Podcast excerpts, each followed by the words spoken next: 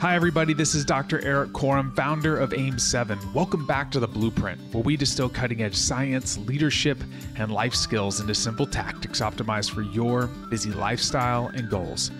Today's episode is a continuation in a series I'm doing on how to build adaptive capacity, which will enable you to take on more stress with less physical and mental cost. Building adaptive capacity is the key to being a high performer in your profession, your personal life, and improving your physical and psychological health and performance. Today's episode focuses on sleep, which is the first pillar in building adaptive capacity, because adaptation essentially boils down to the right dose of rest and the right dose of stress. And sleep is the primary contributor to the rest side of the equation. In the last episode, we discussed why we sleep. And in this episode, I'll be detailing the behaviors, tools, and supplements you can use to create the conditions for restful and fulfilling sleep. And if you haven't already, make sure you grab a copy of my free Ultimate Sleep Cheat Sheet. The link is in the show notes. A couple episodes ago, I mentioned that the number one behavior that you can adopt, which is going to set your body up for achieving a state of allostasis, is anchoring your circadian clock by viewing sunlight. You see, sunlight is what's called the primary Zeitgeber, or time giver. And there's external things in our environment or things that we do that can impact our circadian clock. Viewing sunlight, exercise, and food are just a few. But sunlight is the primary anchor, the time giver. So when light enters your eyes, it sends a signal to something called the suprachiasmatic nucleus, which sits above the roof of your mouth and is part of the hypothalamus. And the S C N is your circadian pacemaker. And what happens is, is when light enters the eyes and it sends a signal to the S C N, the S C N then sends a signal to the rest of the body that it's time to wake up and be alert. And it does this in two ways. One, uh, it increases your body temperature. Number two, it increases cortisol. You get this big spike in cortisol, which is phenomenal. Cortisol gets a really bad rap, but it actually is the thing that helps you feel, one of the things that helps you feel really alert. In addition, it kind of kicks off this internal time clock that like twelve to fifteen hours later to increase melatonin, which is the sleepy hormone. Melatonin is also an antioxidant, and I've discussed that in previous episodes. And this process is driven by the quality and the intensity of light that you can view early in the day. So when the sun is low on the horizon at a low sol- solar angle, it has a special quality of light that wakes up the nervous system. It also helps with hormone regulation and sets you up for a really good control of your state of alertness or calmness, or how you can regulate your autonomic nervous system. This also helps with dopamine production, which is the molecule of motivation. And when dopamine gets drained, it's going to be really, really hard for you to consistently pursue difficult goals. So all you need is about five to ten minutes of early morning sun exposure. Again, do not do this through a window. It is significantly less effective. And even if it's cloudy, you may have to be outside a little bit longer, but the process still works. It's still more effective than turning on an overhead light in the house. Okay, so if light is a, an alerting mechanism in the morning, it's an alerting mechanism all day long.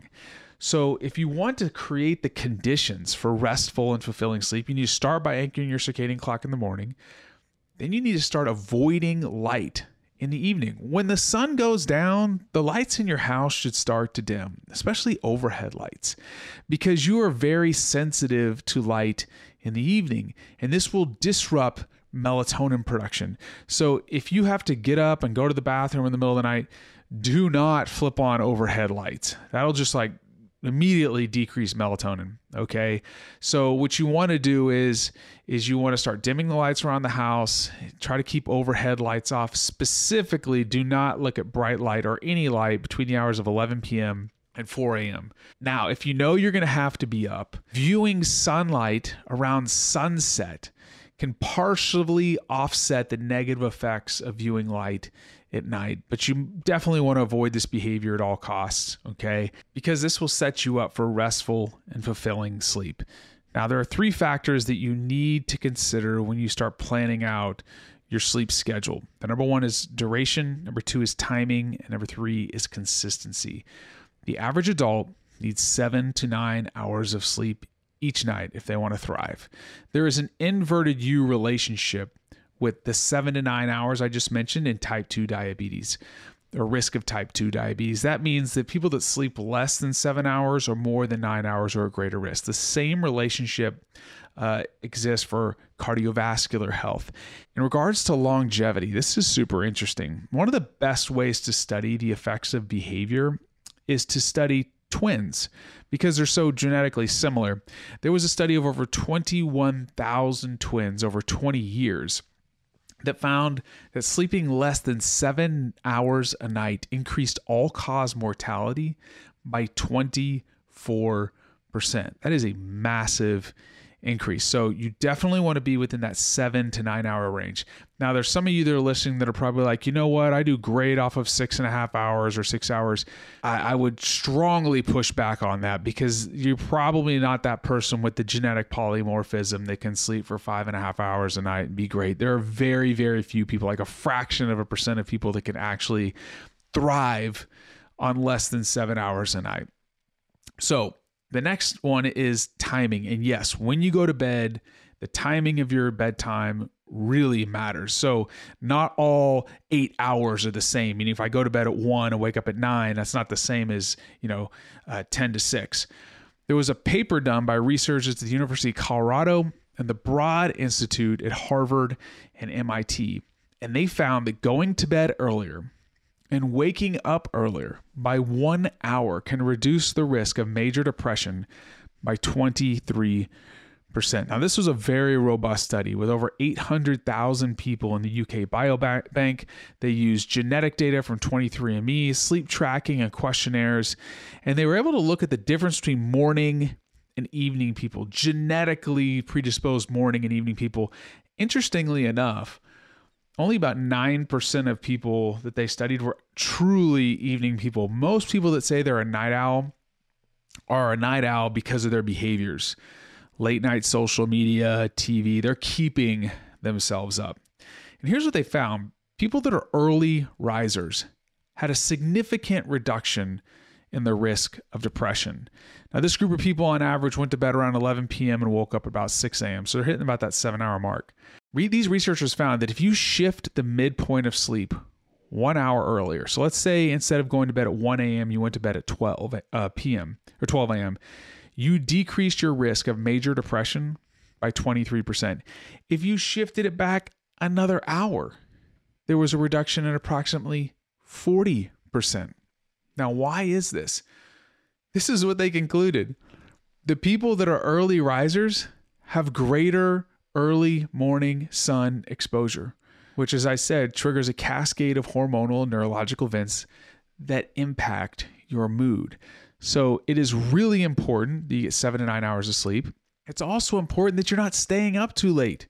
Ideally, you should be in bed between ten to eleven, definitely before midnight. Now, if you're sleeping, going to bed at like two a.m., gradually pull it back, you know, maybe half an hour for a week, then pull back another half an hour.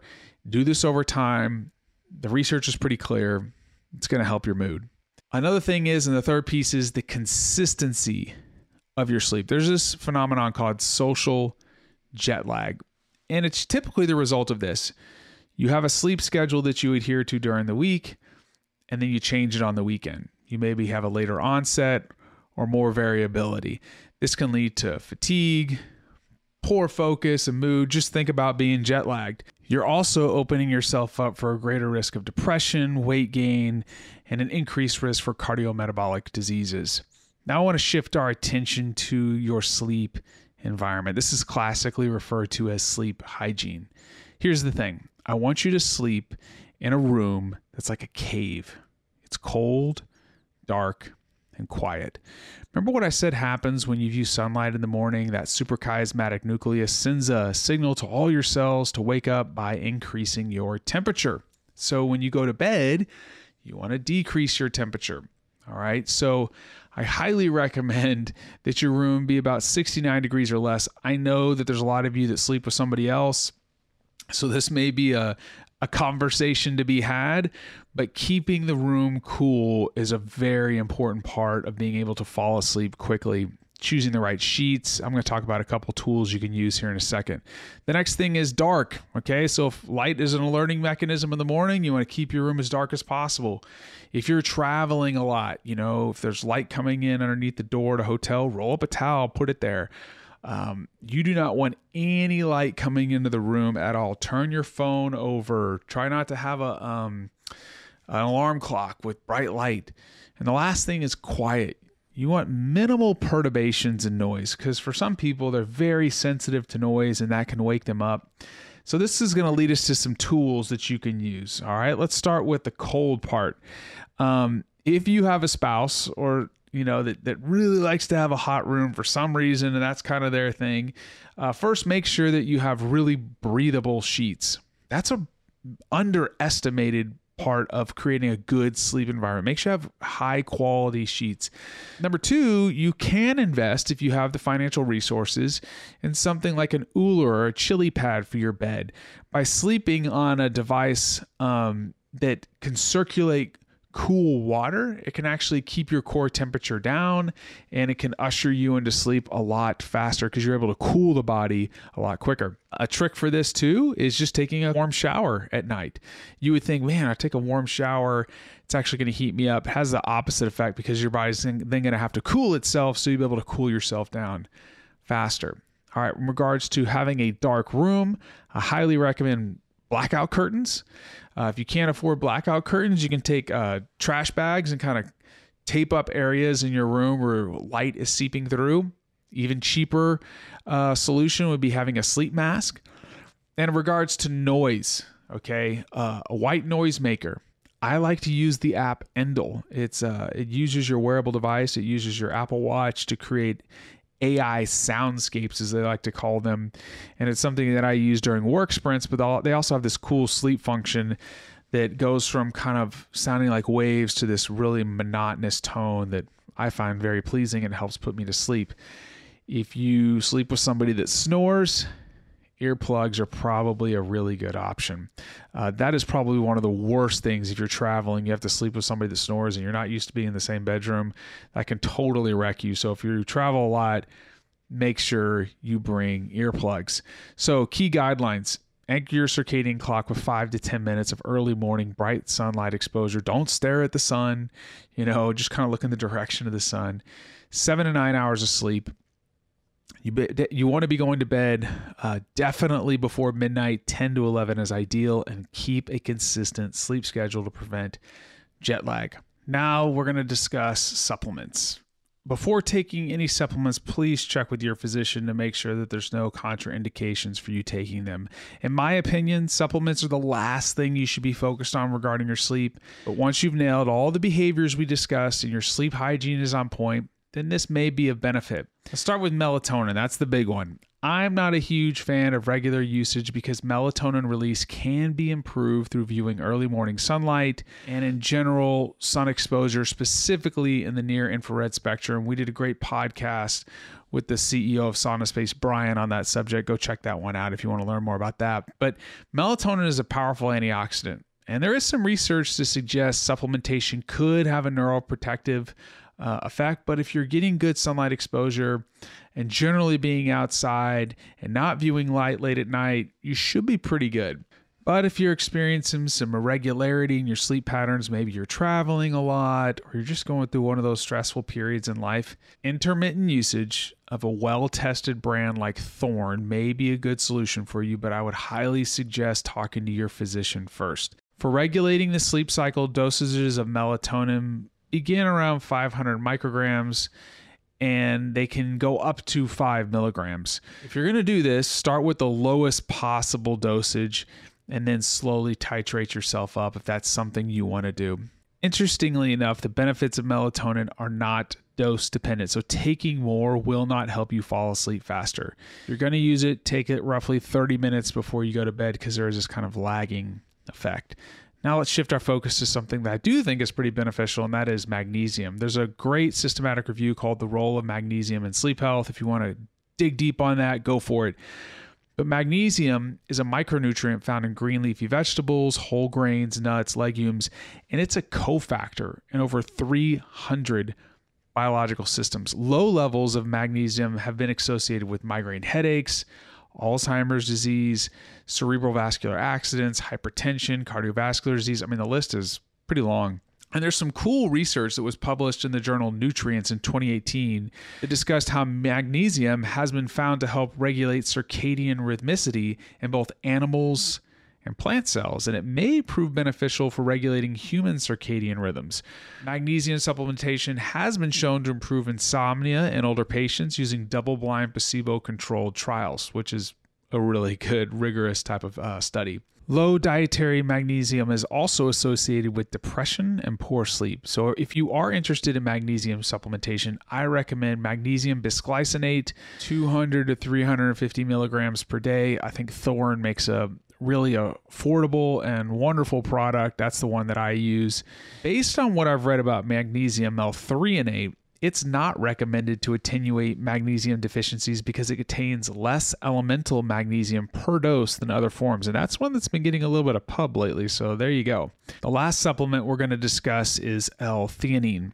L-theanine is a non proteinogenic amino acid found in tea and some other sources, and it promotes a state of relaxation without drowsiness, and it may have some mild cognitive enhancing effects when taken with caffeine. So you may see this in some energy drinks that people drink. It does not have a sedative-like effect, so it's commonly used for enhancing sleep quality. The research is so-so, but a standard dose that somebody might take is one hundred to two hundred milligrams. I want to wrap up this conversation by restating that for ninety-five percent of people, if you nail the behaviors associated with creating the conditions for restful and fulfilling sleep, you will be on the right track. Before we go today, if you want to support the podcast, please consider leaving us a rating and review on the podcast platform of your choice. Thanks again for listening, and I'll catch you on the next episode.